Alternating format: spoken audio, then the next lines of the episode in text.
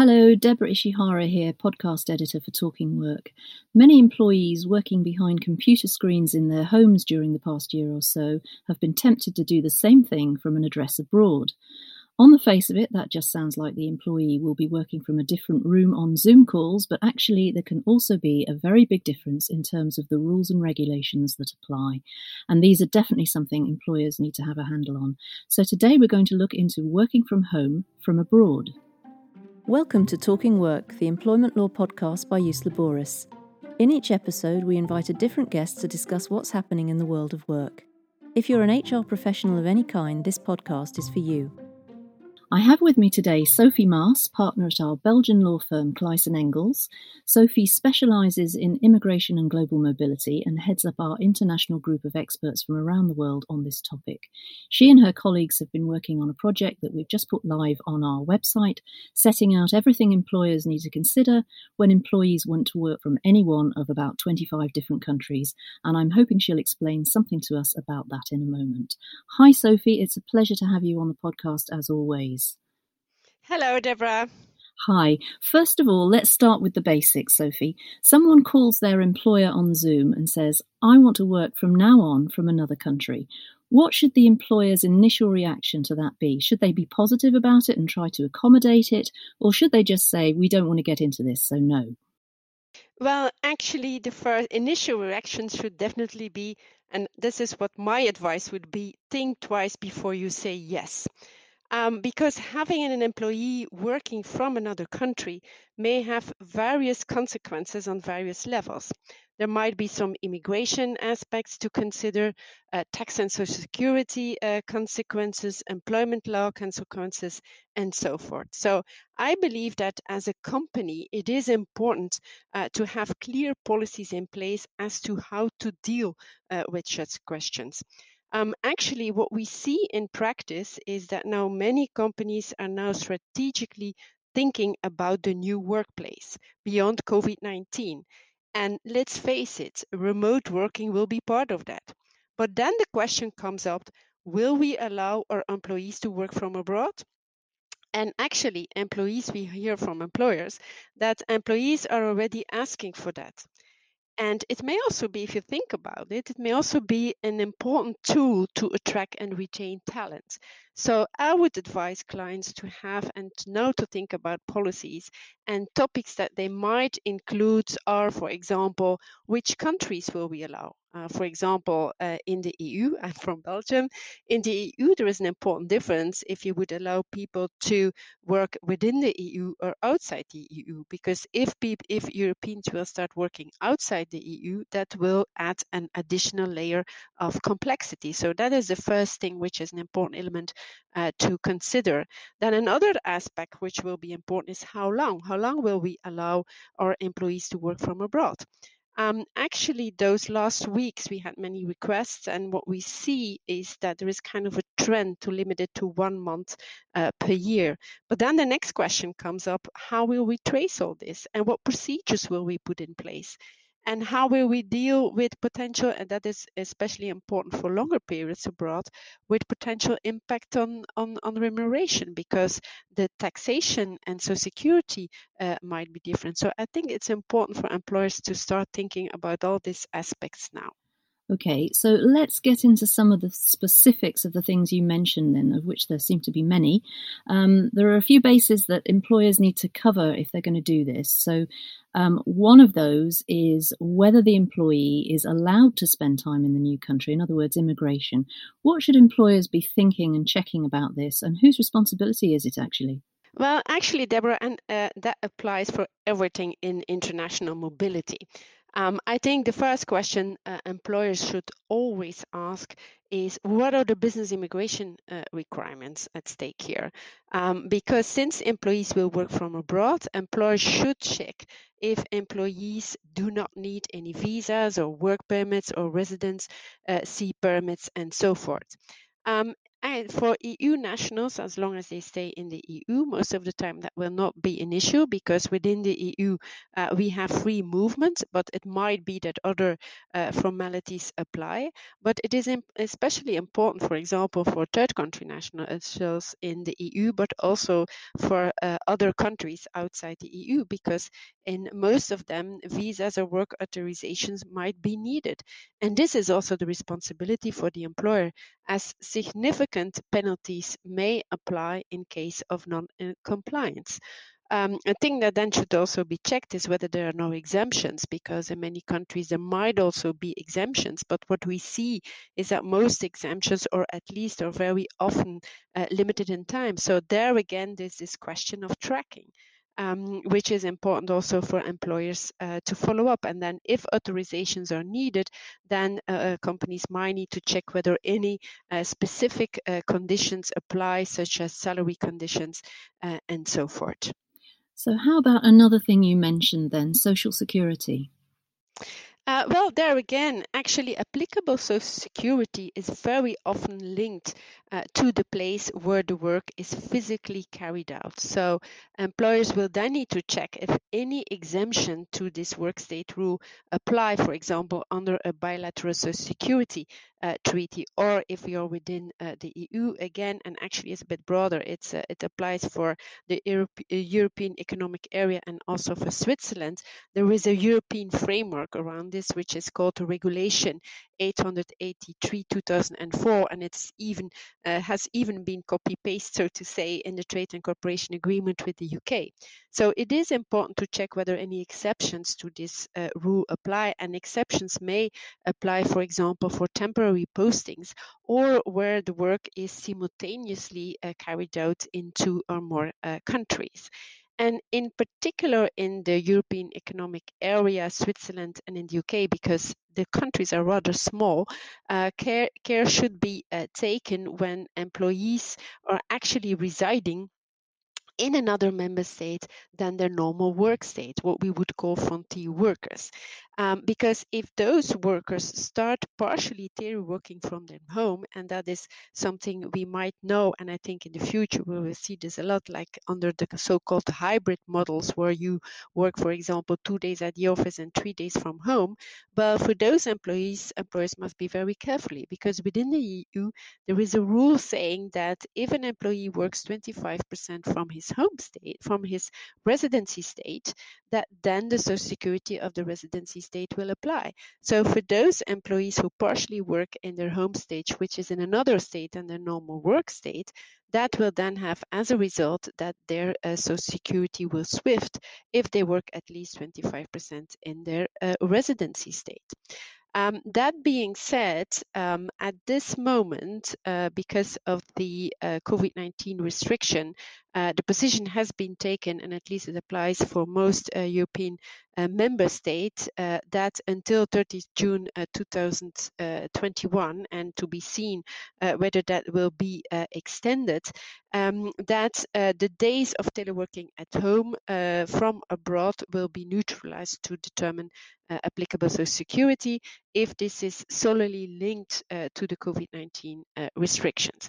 But moving forward or looking at it in the future, it is very important to keep those frontier workers in mind if they start working partially from home. Mm-hmm. So in practical terms then, what paperwork do employers need to think about in terms of social security, particularly in the EU, let's say? And is there any other sort of paperwork to do come to that? Well, first of all, it will need to be checked if a A1 form, which is kind of a certificate of coverage, covering or confirming applicable social security within the EU and actually it's a bit broader as the European Economic Area, Switzerland and the UK needs to be applied for in that particular situation. But then it should also be checked if any health insurance cards, like in the EU we have European health insurance cards that need to be applied for so that employees have access to health insurance. Then in addition, it should also be checked if any notifications to local authorities must be done, and if so, if there are any exemptions and so forth. And then lastly, what should also be checked if any particular social documents must be kept or might be requested by the authorities in case of control. Okay then, so what about tax then, Sophie? Well, tax is also a very important element to have in mind, because first of all, the employer should check whether having the employee working from abroad does not entail a risk for the employer of having a permanent establishment abroad, which may result in foreign corporate tax liabilities for the employer. And actually, this is a question of fact, but must be examined on a case-by-case basis.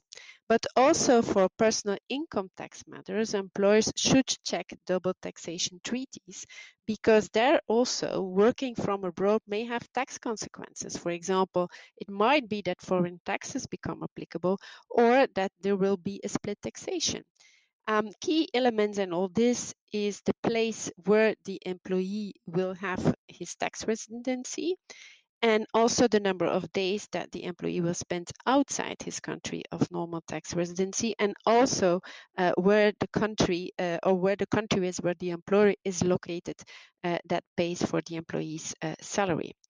But a change of the employee's personal tax status may also have implications for the employer, because if other taxes apply, this may also result in different withholding taxes that must be withheld by the employer. So taxes is definitely also a very important element to take into consideration.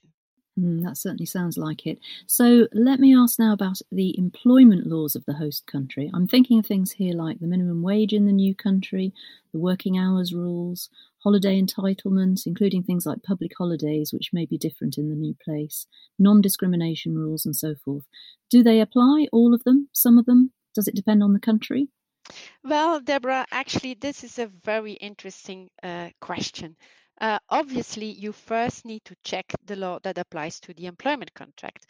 But then the question comes up, are there any other local mandatory laws that apply during the period that the person works abroad, despite the law governing the employment contract?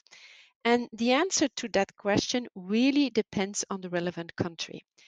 For example, in Belgium and in France, we take the position that the Posted Workers Directive applies as soon as an employee is temporarily working on our territories, even if there is no receiving company in Belgium or in France, and the employee just continues to work for his foreign employer from his, let's say, temporary house in Belgium or his holiday home in France.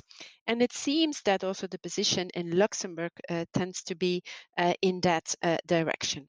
The result of this is that as of day one, a whole set of French and Belgian local mandatory terms and conditions will apply regardless of the law that applies to the employment contract. And then we are thinking of minimum wages, working time rules, but also sector CBAs that have been declared generally binding.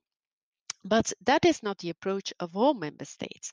If we look, for example, a bit more to the east, then we see that in some eastern countries, such as Romania, Hungary, Bulgaria, and Slovenia, but also more in the north, Finland, Estonia, Latvia, they take the position that local rules will only apply if their country is the place of habitual employment for the employee, or if their employment has its closest links with their country, so resulting in no local rules to apply if it is only something very temporary, except perhaps from the health and safety rules. But again, that needs to be examined per country. But then we also have other countries like Italy and Poland, where they also consider that the Posted Workers Directive does not apply. But on the other hand, there will still be some local mandatory rules, such as minimum wages, working time, etc., that will nonetheless apply. So that was Europe, but also if we look outside Europe, it is really a country per country analysis that needs to be made. For example, in China, we have no local employment protections if no work permit must be requested. Of course, the question will then come up, do we need a work permit? But also in Australia and in New Zealand, there also seems to be, the position that there must at least be a sufficient connection for the local rules to apply, with the exception of the health and safety rules. So really a country per country analysis that needs to be made. Mm. And there are, as you've mentioned, certain rules to do with teleworking itself, things to do with health and safety, for instance. How about those? Well, again, that is a bit the same answer. It really needs to be checked according to the relevant country. For example, the rules concerning teleworking, they apply as of day one in Belgium, Luxembourg, but for example, only after 12 months in France. On the contrary, local health and safety standards, that are one of the matters that in most, or at least of the countries that we have seen, that if there is one matter that will apply as of day one in most of them, it is health and safety standards, even in those countries which would normally consider that there must be at least a sufficient connections, but there are still some exceptions where also it does not apply for health and safety standards. So, but the message is the same, really to be checked on a country per country basis. Mm. And are there any other things that employers should think about? Well, perhaps other, and also another important thing to consider is that if employees will work from abroad, then we will, of course, have transfer of data. So perhaps employers should then also check if they need to take any additional data privacy measures, or measures to protect company data and confidential information. Mm. So just to turn things around a bit, we've been talking so far about what happens if an employee requests to go abroad, but what could happen if they just go without telling their employer? Where do the responsibilities lie if things go wrong? Of course, I can only respond to this question from a Belgian point of view. But from a Belgian perspective, my response would first of all be that the place of employment is an essential term of the employment contract. So parties need to agree to that. And the employee cannot unilaterally change without telling his employer the place of work. So they should ask permission. Of course, now we have this very kind of hybrid situation where things have started to grow organically. But therefore, I think it is very important for employers now to take policies on that, to define it and to make it clear that the place of work is something parties need to agree on, because it's part of their employment contract, which cannot be changed like that by your employees unilaterally. Yeah. Okay, well, thank you so much, Sophie, for all those thoughts and for coming on the podcast today. From what Sophie says, it seems that there's quite a lot to think about, but as the rules differ across the world, it's not something you can easily prepare for. You kind of need to know which country you're dealing with first. So, as I mentioned earlier, Sophie and her international colleagues have come up with a survey setting out what rules apply when an employee goes to any one of about 25 countries, and they'll actually be adding more countries in the coming days. So if one of your employees asks to work abroad, hopefully this will give you some details. And if the country is not included, you can still get in touch with us and we'll find out the answers for you. The survey is on our website and there's a link to it in the notes to this podcast. Sophie's group also provide an update on immigration and global mobility rules around the world every couple of months, and there's a link to the latest one of these in the notes. We've also included Sophie's details plus an email address for me, so you can get in touch with us easily. And if you'd like to find out anything more about any aspects of employment law, we have a massive information on our website, so please do have a browse around at usaboris.com, and I hope you'll join us next time on the podcast. That's it for this episode of Talking Work, but we'll be back very soon with more insights from our guests from around the world. If you've enjoyed this episode, don't forget to subscribe to the podcast. You can also visit usaboris.com to access all our content, resources and tools.